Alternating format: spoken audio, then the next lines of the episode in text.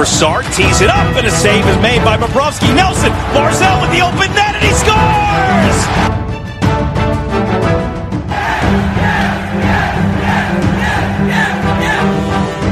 Hi, and welcome to the Locked On Islanders podcast, part of the Locked On Podcast Network, your team every day. I'm your host, Gil Martin. I'm an Islanders columnist and historian, and I wrote the book Ice Wars, which covers the complete history of the Islanders' rivalry with the Rangers from 1972 to the modern era. All right, hello everybody, and welcome to the Tuesday edition of the Locked On Islanders podcast. So glad to be with you. Hope everybody enjoyed the Memorial Day weekend and everybody stayed safe and healthy.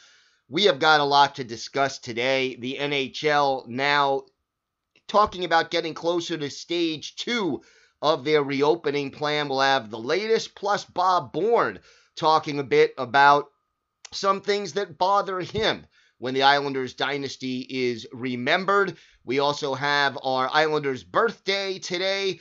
And of course, our time machine will take us back to the beginning of Islanders hockey, 1972. Don't forget, today's show is brought to you by Built Bar.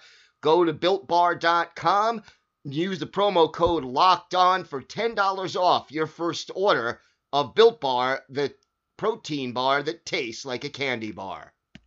And don't forget, if you have a question, a comment, something you'd like us to discuss on the show, please feel free to send us an email. The address lockedonislanders at gmail.com. And if you leave your name and where you're from, we're happy to mention you on the air when we talk about whatever it is that's on your mind. You can also follow the show on Twitter at Locked On Isles. And you can follow me, Gil Martin, on Twitter at Ice Wars NYR VS NYI.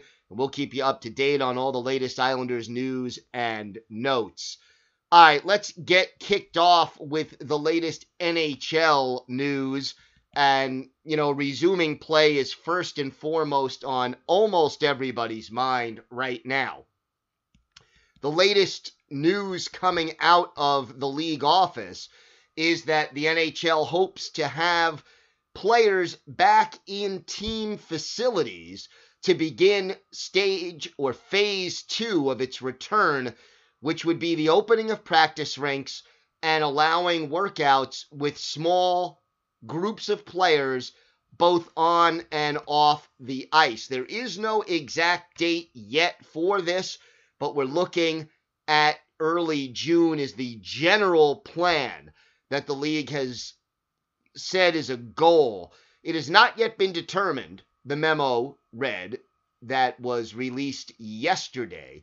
It has not yet been determined when precisely phase two will start or how long it might last. We are continuing to monitor the developments in each club's markets and may adjust the overall timing if appropriate following a discussion with all relevant parties. And the NHL has basically announced also that while its protocol and its phased approach is, quote, very comprehensive, it cannot mitigate all risk for players. So, here uh, again, the memo, 22 pages long. Here is another quote from it. A range of clinical scenarios exist for those who get COVID 19, from very mild to fatal outcome.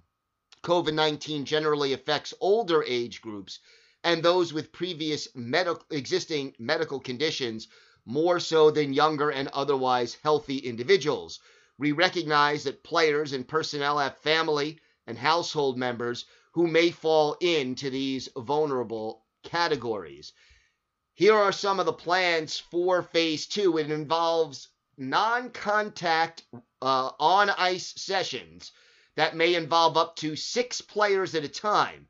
Those players will be expected to maintain physical distancing at all times. And players will have to wear masks when entering and exiting facilities and when they cannot physically distance from other people. Uh, the quote is face coverings shall be worn at all times other than while exercising, when entering or leaving the club facility, and while inside the club facility where social distancing cannot be maintained. Players are not required to wear face coverings while they are exercising or on the ice. So, again, the NHL trying very hard to figure out the safest way to get things resuming. Another part of the plan a separate temperature and symptom check at the entrance of all club facilities. And then, of course, if in the event that a player tests positive, uh, what would the NHL do? But at the end of the day, the optimistic news that we are definitely seeing right now is that the league is negotiating with the players, trying to figure out how to and when to enter phase two. And look, you know, if a player arrives at a in in a in a city where you know they come back to play, they may have to self quarantine for 14 days. So we're still a ways away from even entering phase two, at least a week or two away from entering it. But the league also, of course, will need an, enough tests so that they can keep everybody safe. And again, players and staff will be given a COVID 19 nasal swab test two days before the commencement of phase two and will be tested two times per week afterward according to a report from Chris Johnston of Sportsnet. They also must take their temperature and do a symptoms check every day. The memo still does not specify when and if, you know, they can schedule phase 3 or phase 4, which is the actual return to play, but for the Islanders, certainly a welcome bit of progress as the NHL inches toward returning to the ice and awarding the 2020 Stanley Cup. And if you want to give yourself a reward, how about a Built Bar? Built Bar is the best tasting protein bar. It's the protein bar that tastes like a candy bar. I've tried a lot of different protein bars before, and it's always not very good tasting. The texture isn't very good, and it's difficult to really eat them. But Built Bar is nothing like that. There are 16 amazing flavors. Eight of them are nut free, eight of them have nuts. All the bars are easy to chew, taste great, and they're covered in 100% chocolate.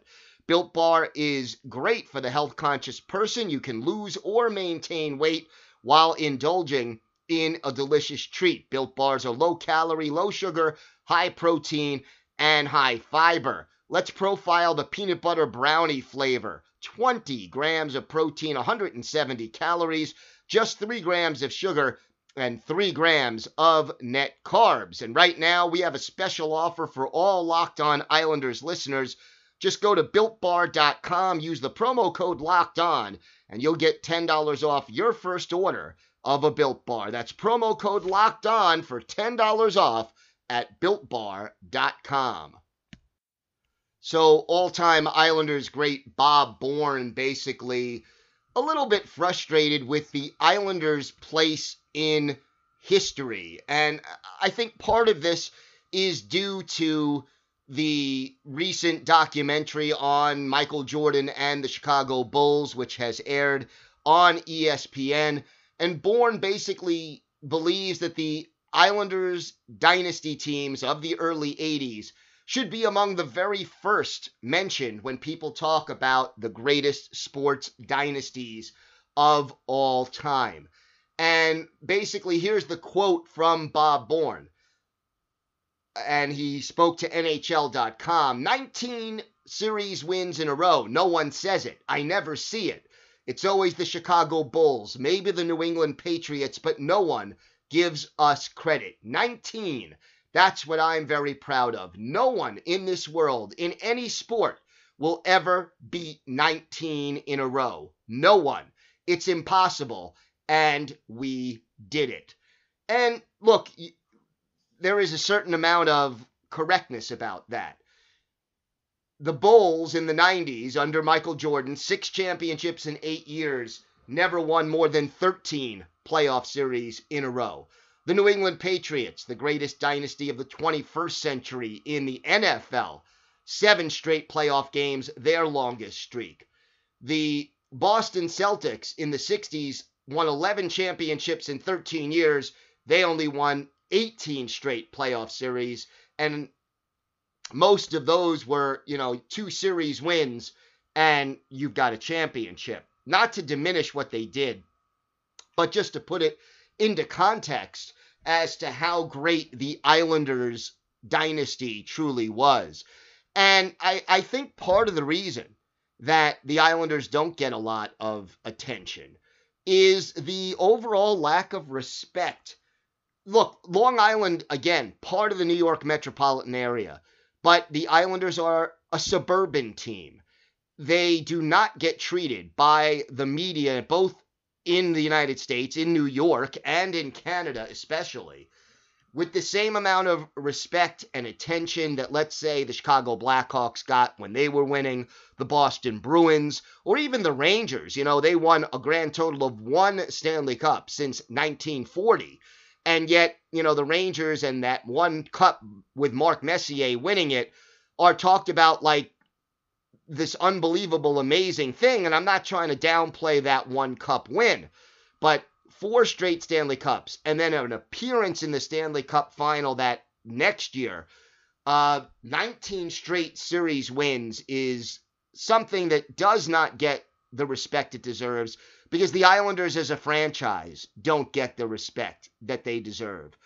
And I think that the fact that the Islanders have not won since 1983, that they haven't been back to the Stanley Cup final since 1984, is part of it.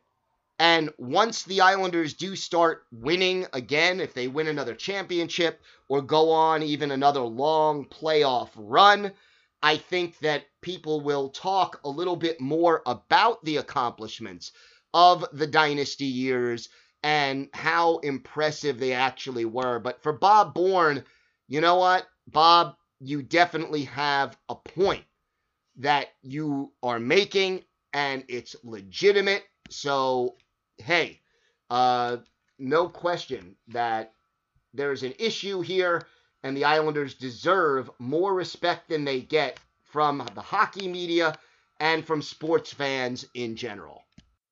All right, today's Islander birthday of the day. Happy birthday, Matt Barzal. He is now 23 years old today the British Columbia native, first overall pick by the Islanders in the 2015 NHL entry draft. Made his NHL debut the following season, only you know two games played in 2016, 2017 before joining the team permanently in 2017, 2018. That rookie season uh, basically still remains his career high 22 goals 85 points. This year, in 68 games, he leads the team with 60 points, 19 goals, so one goal away from notching his second 20 goal season in the NHL. And obviously, it will depend on how they count these uh, return games, whether they count them as playoff games or regular season games, as to whether or not he'll reach that 20 goal plateau. He won the Calder Trophy as the NHL's top rookie in 2018 after having that career best 85 point season. And of course, he won the fastest skater competition in the NHL this past year. The amazing thing about Barzal, and he just turned 23, as I said today, the best is probably yet to come for this young and talented hockey player. As far as his career highlights, and there are many, Barzal with a natural hat trick On December 29th, 2018, at the Scotiabank Arena in Toronto, Islanders taking on some guy named Tavares and the Maple Leafs and Barzal got three goals all in the second period. A natural hat trick at that point, his eighth, ninth, and tenth goals of the season. That was three goals on five shots for the hat trick, one of them coming on the power play. And for Islander fans, that in particular, a very sweet game. Robin Lehner, 36 saves to earn the shutout.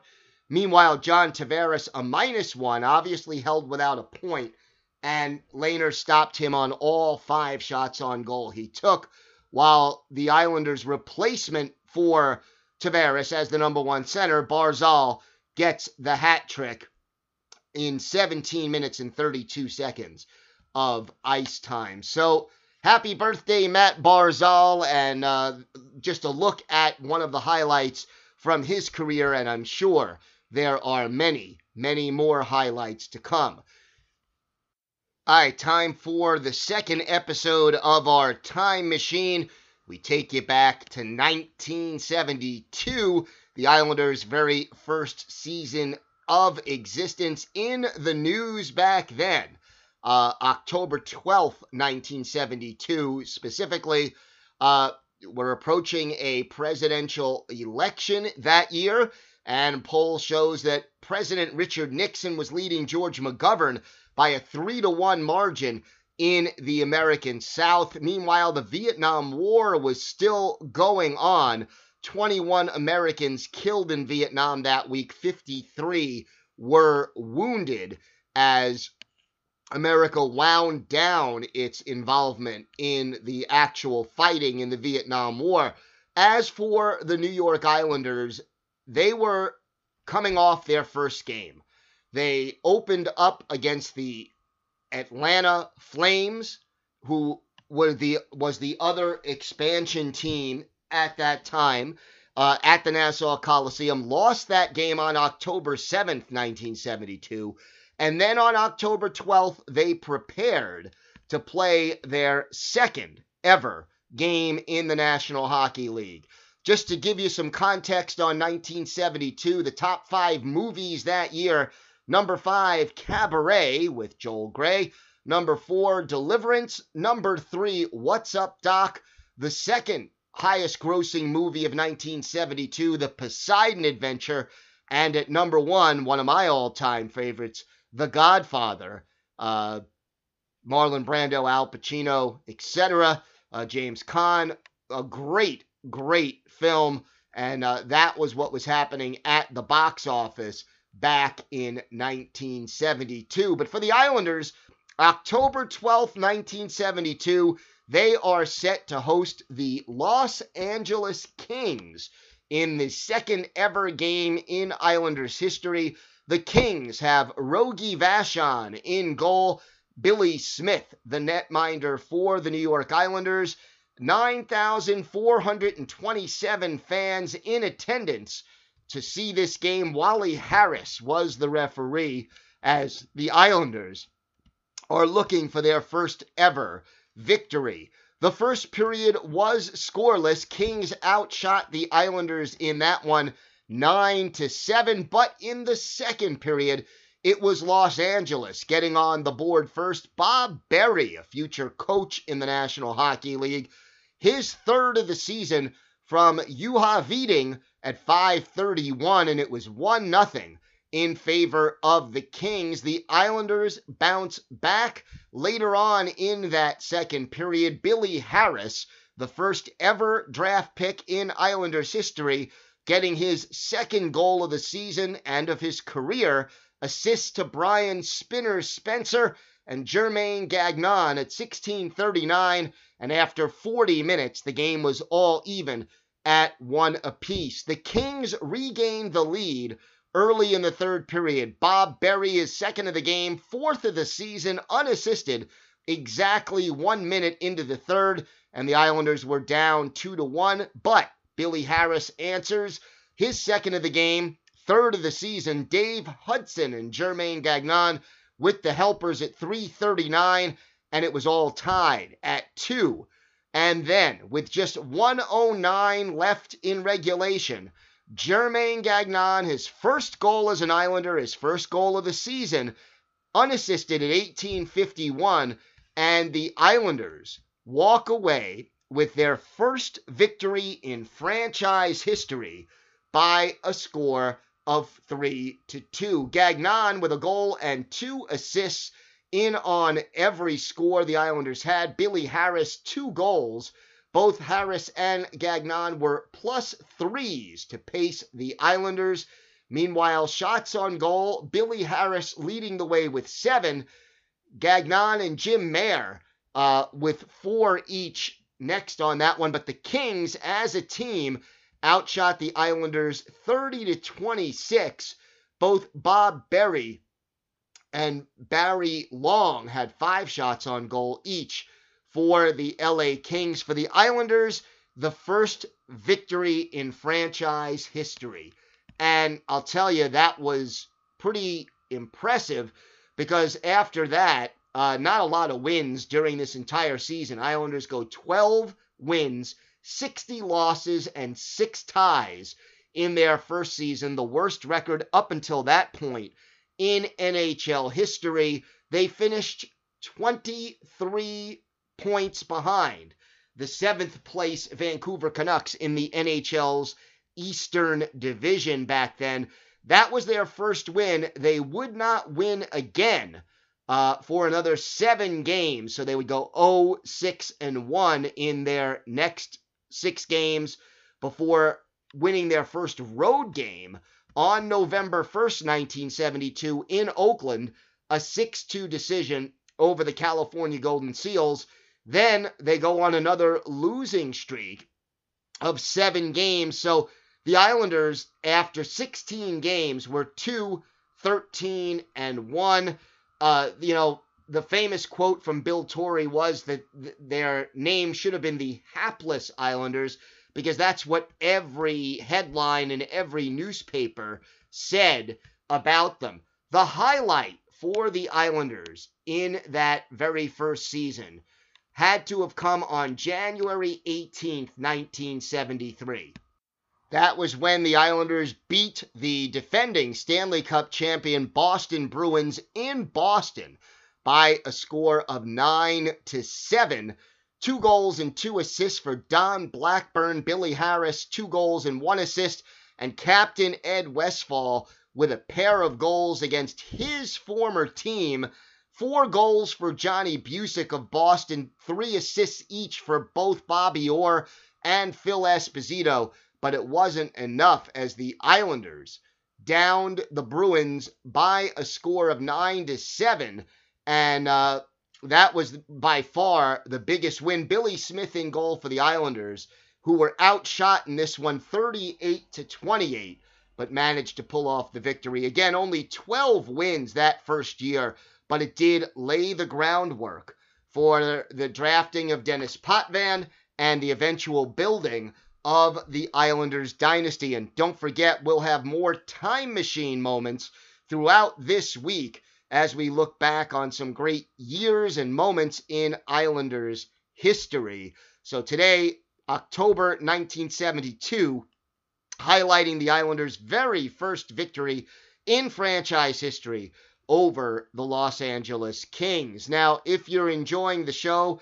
please tell your friends, tell your family, and you can help us grow our audience by leaving a five star review uh, rating on your podcatcher of choice and a review that does help other Islander fans find the podcast.